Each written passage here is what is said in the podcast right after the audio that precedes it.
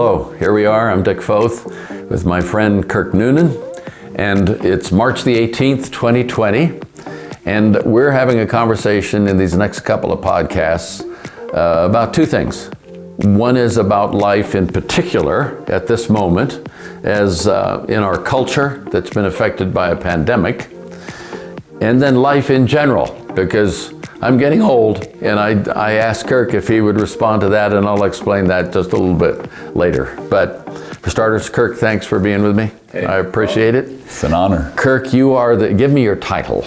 So I'm the Chief Innovation Officer for Convoy of Hope. Okay. And right now, uh, we're sitting in uh, the Innovation Lab for Convoy of Hope, which is located on the Otterbox campus in Fort Collins, Colorado. Okay. And Convoy of Hope does what around the world? Just give us the three or four things. Yeah, we feed children, over 300,000 children. We respond to disasters such as the coronavirus. Uh, we do women's empowerment, we do ag programs, uh, we do community events. The whole goal is to give people help and hope during desperate times. Okay. Well, then you're perfect for this moment. Well, there we go. And usually I'm the guy asking the questions. And uh, in these two podcasts, this one today and then one that will be released in a few days, um, I'm going to turn the tables and say, why don't you ask the questions and Sure. we'll just have a conversation Absolutely. and go from there. Yeah. So let's talk about these times, all the stuff going on. Yeah. You go, you're on. So, I mean, just one thing, just coming in here this morning, you know, Fort Collins isn't New York. Good. But it is busy around here, especially in downtown. And uh, you noticed, I noticed when we walked in here today, you could hear the birds chirping, you could hear the squirrels jumping from limb to limb. You open up the screen door to the lab, you can hear it creaking all the way. Uh, it's a ghost town here in Fort Collins and in cities and towns around America. I mean, where do you like when you see that? Have you experienced anything like that in your life? Like, what do you think the impact is right now? Yeah. I was, um, I was on the phone yesterday to a university president in Southern California because I was supposed to be there for their commencement, and of course it's canceled. But he said he was driving up either I 5 or the 405, as they say in Southern Cal, the 405. And he said he was going 75 miles an hour at 8 o'clock in the morning, which you never do in Los Angeles or Orange County at that time. I think the closest that I could come to the feeling of, boy, things have changed, would be the evening of 9 11. Yeah. I was a mile north of the Pentagon at 9:30 or 9:40 in the morning when that plane hit the Pentagon after New York and after Shanksville, Pennsylvania. And the sound is that you you hear sirens much of that morning. But by evening time there were candles on the porches, street after street. People had put candles out. And if you drove around, which I which I had to do in the next day or two, hanging from every overpass were flags and signs that said "God bless America." There wasn't much traffic because they'd asked us to stay home because they didn't know if there'd be another attack. But it had the same feeling, but it was just a moment in time. It was just a few days, really. And now we are multiple weeks into the spread of the coronavirus, the identification of it. But in, in my lifetime, I would say that would be the moment that was closest to this. So, the you know, with everything that's bad that has happened and we've seen over time, and everybody's seen it in their own lives, Yeah. good prevails at some point. Yeah. What are you seeing? Like, where do you like right now? We're in the midst of this, and everybody's freaked out, um, Anxious, yeah. Anxious. Some people are feeling just despair, and some people are defiant too. I mean, there's everybody has different uh, reactions to the Mm-hmm. situation, but you know, and the thing that's going around right now is, hey, we're gonna get through this. Right. And from my experience, I think that's true. Right.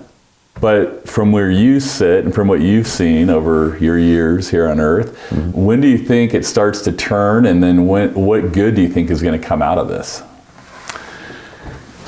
You know, when a, a couple, three things, I think. One is it's very interesting to see what's happening generationally at this juncture. Here is a young generation that's never seen anything like this, uh, even a couple of generations. never felt the pressure uh, or the seriousness of these kinds of moments, except for young men and women who have gone off to war in Iraq or, or, Afghanistan or were in, involved in some calamity somewhere. But the thing I keep hearing is that young people are stepping up and saying, What can we do to help uh, senior citizens? Can we get them groceries? Can we do that sort of thing? So that's a, that's a really positive kind of thing. The second thing is that when you have a catastrophe or a calamity of some kind, almost without exception, you will see people take a step back or two to say, what's the larger picture? Depending on where people are theologically, they'll say, well, where is God in all this? How could he? Some people say, how can he let this happen? Other people say, this is judgment for whomever did what. But the truth is, we are a fallen planet, we're a fallen people, and these kinds of things you see over and over again throughout history. And I think what what I've appreciated is that you hear certain voices that are saying, let's take a larger look at where our focus needs to be. We need to do the things that are important to the moment, whether it's sheltering in place or quarantining or not traveling. Those are the tactical matters. But strategically, where does my hope lie? And I just think that question, where does my hope lie, is the key question. My friend Bob Goff, who's written some couple terrific books and is very popular, he's iconic for an older. He's not as old as I am, but but but among younger folks, he's iconic. And uh, when when 9/11 happened, they didn't have a television at their house in San Diego because he didn't want talking heads telling his kids what to think about stuff. And I think their children were 11, 9, and 7. And I'll make this story short if I can. And so they had a family meeting and said, So this terrible thing has happened in New York City and in Washington, and um, the whole world is involved. What can we do to help them as a family? What could we do? And one of them said, Well, why don't we write the leaders of all the nations to see, see if they'd come over for dinner? And so he said, okay. And then one other, one of the other kids said, um, well, I'd like to video that. And if they can't come for dinner, maybe we could go to their house for dinner. And the older, the girl, I think, who was oldest, was in a video class. She said, I'd like to video this. And the, the middle one, I think, who was more pastoral, said, and I want to ask the leaders, where do you place your hope? Long story short, they ended up downloading all of these addresses of prime ministers and so forth around, and they sent letters to all of them. They ended up going to see 26 of these folks around the world, and they would invite them in for dinner. They'd video it. I mean, it's this incredible thing. But I think the question the young boy asked is, where does your hope lie? Is at the heart of this. And I think maybe the best thing to be able to come out of this and quite apart from the tragedy of deaths and all of that, which is something that we need to be very concerned for. I think that's where it lands for me. So, you know, like LeBron James, you know, it's been a tough year for like sports. Sure. And he was quoted as saying, this isn't verbatim, but he said, hey, 2020, like, let's just redo it or forget it. Yeah. And I think that's a sentiment that a lot of people have, like, right now. Sure.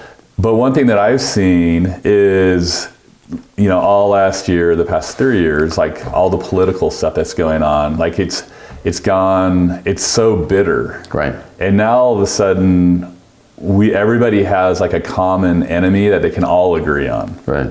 That Corona is the enemy and all this energy now is going towards fighting this enemy and it, i think it's kind of lessened the the talk on the political side, I see that as being like a pretty cool thing that's yes. happening. Yep.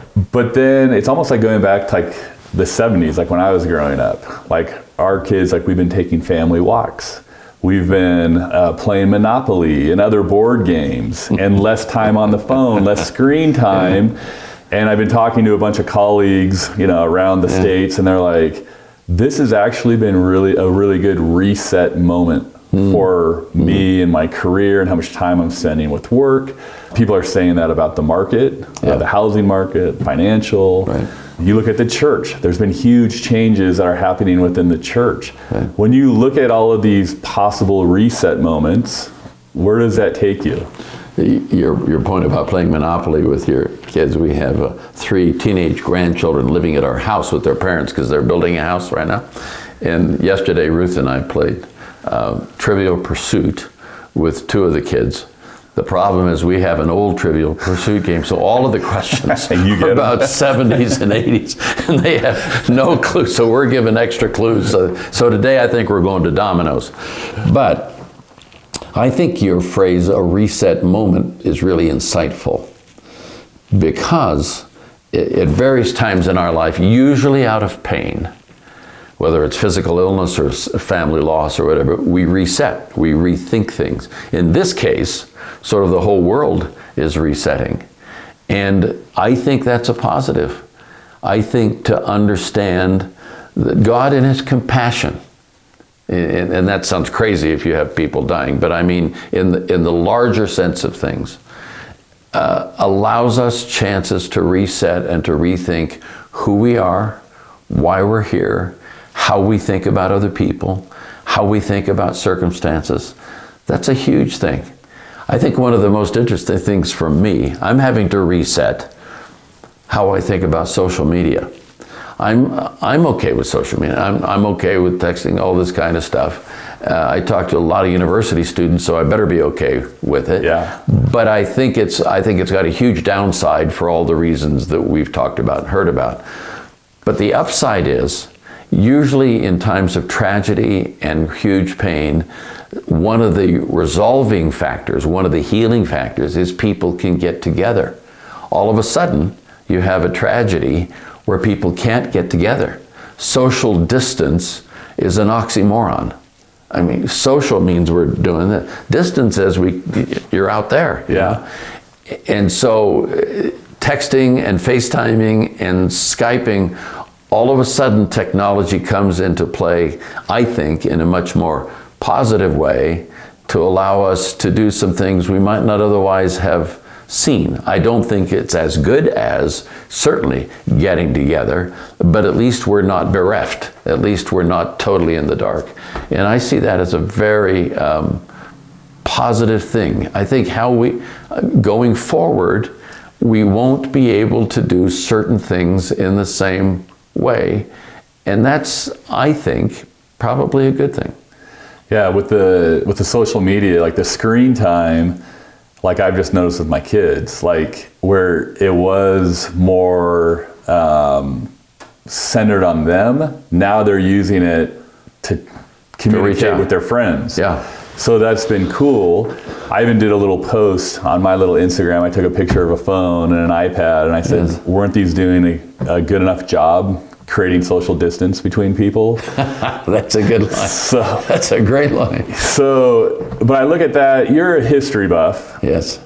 What are some things from the past that you look at and you can compare them to what's going on now and what we can learn and like maybe some lessons that from maybe an event back way back when um, that is applicable to today and what we're going through? I was uh, I had a birthday yesterday. I'm a St. Patrick's Day boy. So I was born three months after Pearl Harbor in March of 1942. That was the month when the Bataan Death March started. We were totally caught off guard or unprepared for what happened at Pearl Harbor back in the day. And as a nation uh, under arms, we were totally un, un, underprepared, if you will. Because of World War I, we became pacifistic, and I understand all that, or at least I acknowledge that. And so, you know, we were the 19th largest army in the world, and all that's right after Portugal and all of that. And we were fighting an enemy that we could see, but we didn't know how they would do what they were going to do. That's true in any war, but this was particularly true. And I think that point is the, okay, maybe we weren't as prepared as we might have been, I don't know, uh, for this, but number one, how quickly can we ramp up? Because within two years of that, and again, th- this is a metaphor, but within two years of my birth, if you will, uh, we had three million men under arms. By the within two years, the U.S. was out producing all of the allies, all of the Axis powers, Germany, and Italy, and, and Japan, by far, because we had the capacity and the will and all of that. So I think the metaphor for even when you're not prepared, how do you go about ramping up? I think that's one piece. I think the more significant piece for me might have been in the late 60s and the early 70s, like 68 to 19, spring of 70, during the Vietnam War and the Civil Rights Movement. 1968, most historians would say, was the most terrible year in US history, apart from war in the largest sense. Within two months, you had two leaders assassinated Martin Luther King Jr. in April, Bobby Kennedy in, in June a sitting president challenged by his own party and Bobby Kennedy stepped down. You had riots at the Democratic National Convention. All this stuff was going on. In 1970, you had the Kent State shootings. You had the SDS Weatherman blowing up a chemistry building at the University of Wisconsin. And I lived in in Urbana, Illinois, University of Illinois, and we had 5,000 National Guardsmen on campus with bayoneted rifles. They trapped 2,000 students in campus town when they were rioting, and they broke every window in campus. And all of this stuff was going on. And we had a curfew at 8 o'clock. State Patrol would patrol the streets. We thought it was the end of the world. And the fear level was just doing this. And I think the thing that speaks to me the most is, and, and Roosevelt said this the day after the attack on Pearl Harbor, the only thing we have to really fear is fear itself. I don't know if it's the only thing, but it's the big one. You know, I, I don't know about where it's spreading, where the, where the virus is spreading around the world and how fast, but if the fear virus spreads in the five and a half inches between my ears, we have nowhere to go. And that's where by speaking to God and speaking to each other, it damps that down. It resets us in terms of where does our ultimate hope lie. And I think we need to go there. I think we really need. Um, you can't just say, well, don't be afraid. I mean, God did like 70 times in the scriptures, yeah. but I'm not God. But I'm saying if He said it, then probably we need to listen up. Anyway, I, th- I think that's the big one for me. And it was most real to me when I was a 30 year old or a 27 year old with little kids in Urbana, Illinois, back during those years, the late 60s and early 70s. So, on that note, I've had people just ask me who, you know, they could be anywhere on the faith spectrum. Sure. And they're, they're saying, um, some of them are saying, which you mentioned earlier, is why would God allow this? Right. Others are saying God's orchestrating this to punish uh, America and the world for its sins. Other people are saying there's no God. Yeah. You know, it's just, it's the same. You have all the different camps. When you look at it and like looking towards God, what do you say to those people who are like, hey, I'm just going to point the finger at God um, and say this is your fault or you're punishing us? I mean, theologically, like where do you land on all of those bigger, deeper questions? Do you have an easier question? I, think, I just need help I think, explaining this to people. I, I think my question is well, why would you say that? Why would you say that God is punishing? I mean, does he have a reason? Would, I mean, you know, where are we going with that? Yeah. I think I read something this morning that helps me with that concept. And something to mediate whatever the feelings are. From a friend of mine, Steve Moore, who's been lives in Minneapolis or St. Paul, but he he's worked in D.C. since 1977, and he's very insightful. He's a writer, and perhaps I could just read part of this as a response to your sure. to your question because I think oftentimes we can't answer the imponderables, but I do need to say well, even if I can't figure it out, I need to figure me out in relationship to God. If there is one, and I, lo- I love what A.W. Tozer, the preacher of the last century, said when he said, Whatever comes into your mind when you think of God is the most important thing about you. Hmm. And so I have to say, what is the, what does the God, if I believe there is one, what does that God look like? How have I seen him act? And for me, that's in the scriptures. How do I do that?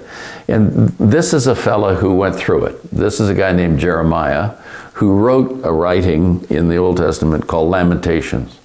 And Steve is reflecting on that. This is this is Lamentations 3. I remember my affliction and my wandering, the bitterness and the gall. I well remember them, and my soul is downcast within me.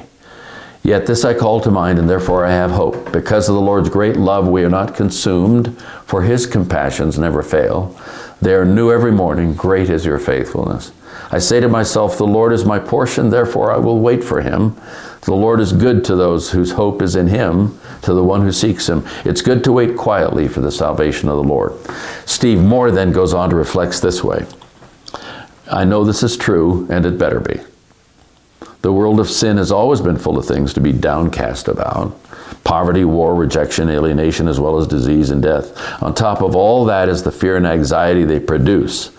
Jeremiah, the author of this, lived in such times when Israel was falling apart and invaders lurked on their borders. So he just has these comments.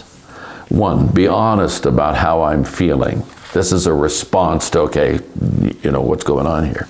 Bitterness and gall and being downcast are part of the human condition. Two, crazy as it seems, affirm that there is such a thing as hope and try to call it to mind and hold it. I have a choice about what I think about. Right? Number three, think clearly and courageously about who God is. God is love, and nothing that happens should be allowed to touch that truth. Number four, as a matter of fact, God makes the world work backwards. Entropy says everything from bodies to galaxies wear down and fall apart. But my God has compassions that are new every morning. I love that part. Yeah. As you get older, you want to know about what's new every morning, right? and then great is your faithfulness, even though my planet and my body, my society, my science, and my politics disappoint. God is eternally reliable. I should never be surprised by the failure of all the idols I should never have trusted in the first place. In a time like this, as Tim Keller writes, and Tim being pastor emeritus at, uh, I think, Redeemer Presbyterian in New York, great writer. I need to take the resources of heart and mind that I've devoted to idols, which I see are failing, and reinvest them in my relationship and obedience to God, and wait quietly, not fearfully or anxious, but hopefully for the salvation of the Lord. Yeah. I love what he says there, and I think that's sort of the big picture. Yeah, and like the thing that jumps out to me is the hope part, because panic and hysteria, they're not sustainable. No. It's impossible to sustain that. Yeah. But hope is sustainable. Yeah. And I think a lot of it comes from the outflow of our lives rather than what comes into our lives.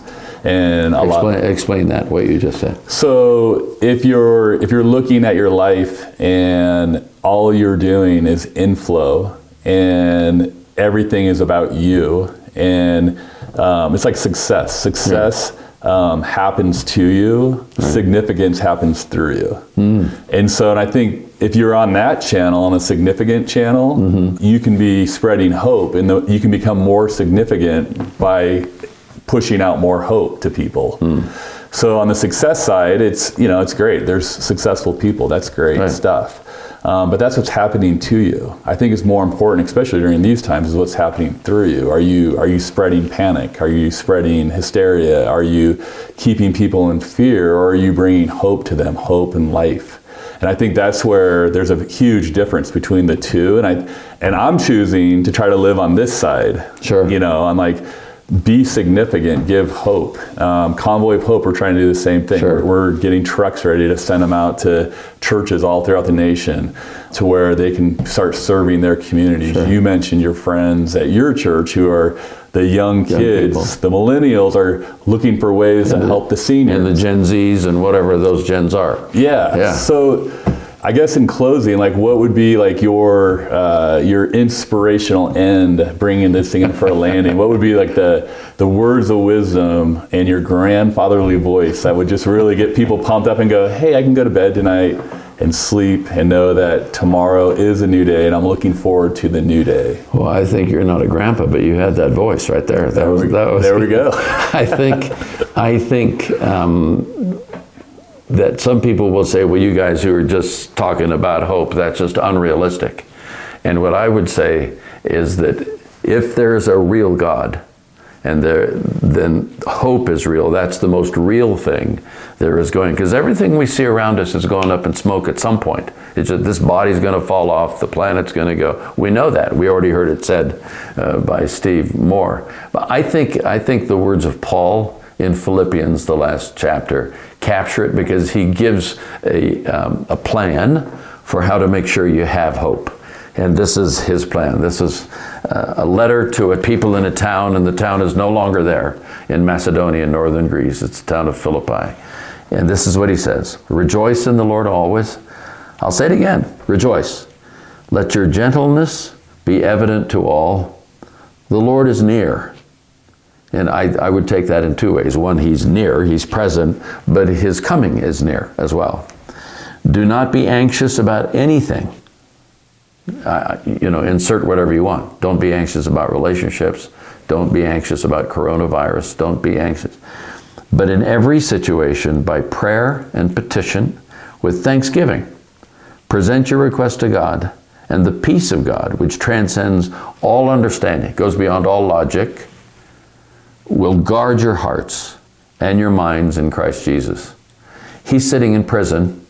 He's got guards right there. I'm thinking, you know, if you present your petitions to God, the peace of God which transcends all understanding, he's looking at guys with spirits and swords, will guard your hearts and your minds in Christ Jesus.